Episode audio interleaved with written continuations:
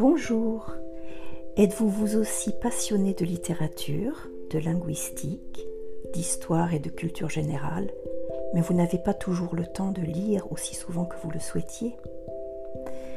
Je vous invite donc chaleureusement à écouter mes podcasts de livres audio, littérature française et francophone, romans essentiellement pour l'instant.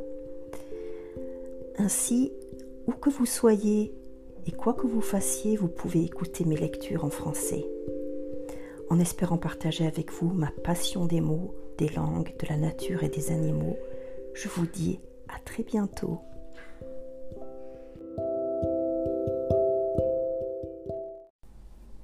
La tresse de Laetitia Colombani, chapitre 9, Sarah, Montréal, Canada.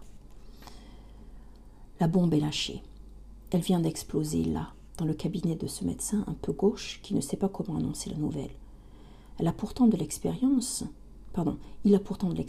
des années de pratique à son actif, mais voilà, il ne s'y fait pas. Trop de compassion pour ses patientes, sans doute, toutes ces femmes jeunes et moins jeunes qui voient leur vie basculer en quelques minutes à l'annonce d'un mot redouté. BRCA2. Sarah l'apprendra par la suite le nom du gène mutant. La malédiction des femmes Ashkénazes. Comme si ce n'était pas assez, pense-t-elle, il y a eu les pogroms, la Shoah, pourquoi elle est si encore ? Elle le lira écrit, noir sur blanc, comme un article médical. Les femmes juives ashkénazes ont une chance sur 40 de développer un cancer du sein, contre une sur 500 dans la population globale. C'est un fait scientifiquement établi. Il y a des facteurs aggravants, un cas de cancer chez les adolescents en direct, une grossesse gémellaire. Tous les signaux étaient là, pensera Sarah, visible, évident. Elle ne les a pas vus, ou elle n'a pas voulu les voir. En face d'elle, le médecin a des sourcils noirs et broussailleux. Sarah ne peut en détacher les yeux. C'est étrange. Cet homme qu'elle ne connaît pas est en train de lui parler de la tumeur sur ses radios, la taille du mandarine, précise-t-il. Pourtant, elle n'arrive pas à se concentrer sur ce qu'il dit.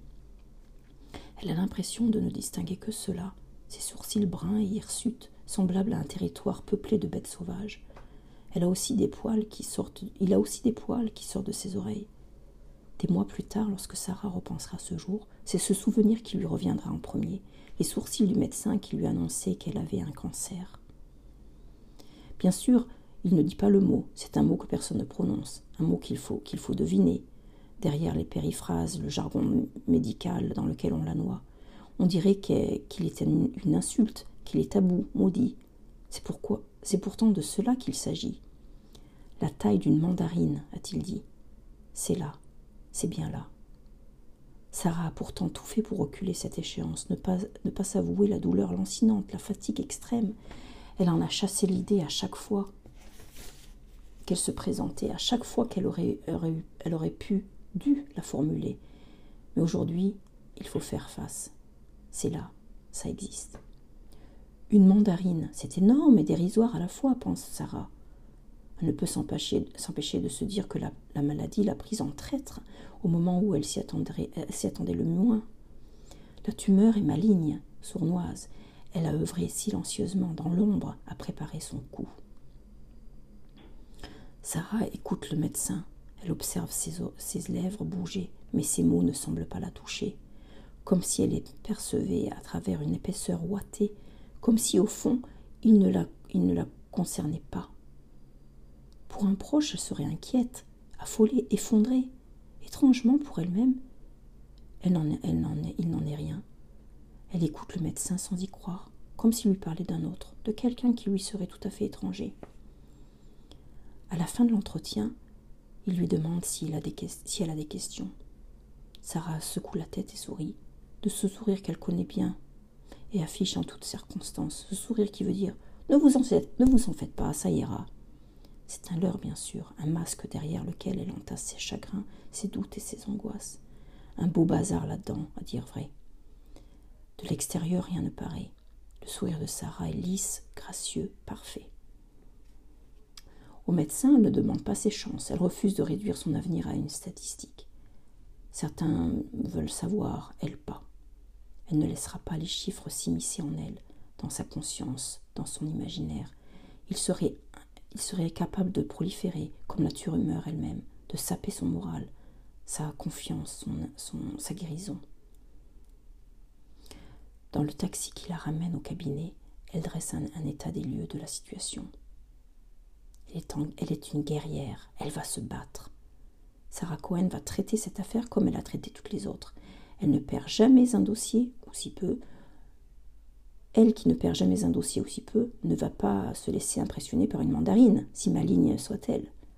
Dans l'affaire Sarah Cohen versus M, puisque tel sera désormais son nom de code, il y aura des attaques, des contre-attaques, des coups bas aussi sans doute. La partie adverse ne s'avouera pas vaincue si facilement. Sarah le sait. La mandarine est vicieuse, sûrement l'adversaire la plus retorse qu'elle ait dû affronter.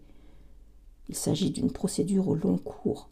Ce sera une guerre des nerfs, une succession de moments d'espoir, de doute et d'autres, où peut-être elle se croira vaincue. Il faudra tenir, coûte que coûte. Ce genre de combat se gagne à l'endurance, Sarah le sait. Comme elle étudierait un dossier, elle brosse à grands traits sa stratégie d'attaque de la maladie. Elle ne va rien dire à personne. Au cabinet, nul ne doit savoir. La nouvelle ferait l'effet d'une bombe dans l'équipe et pire encore chez les clients. Cela risquerait de les inquiéter inutilement.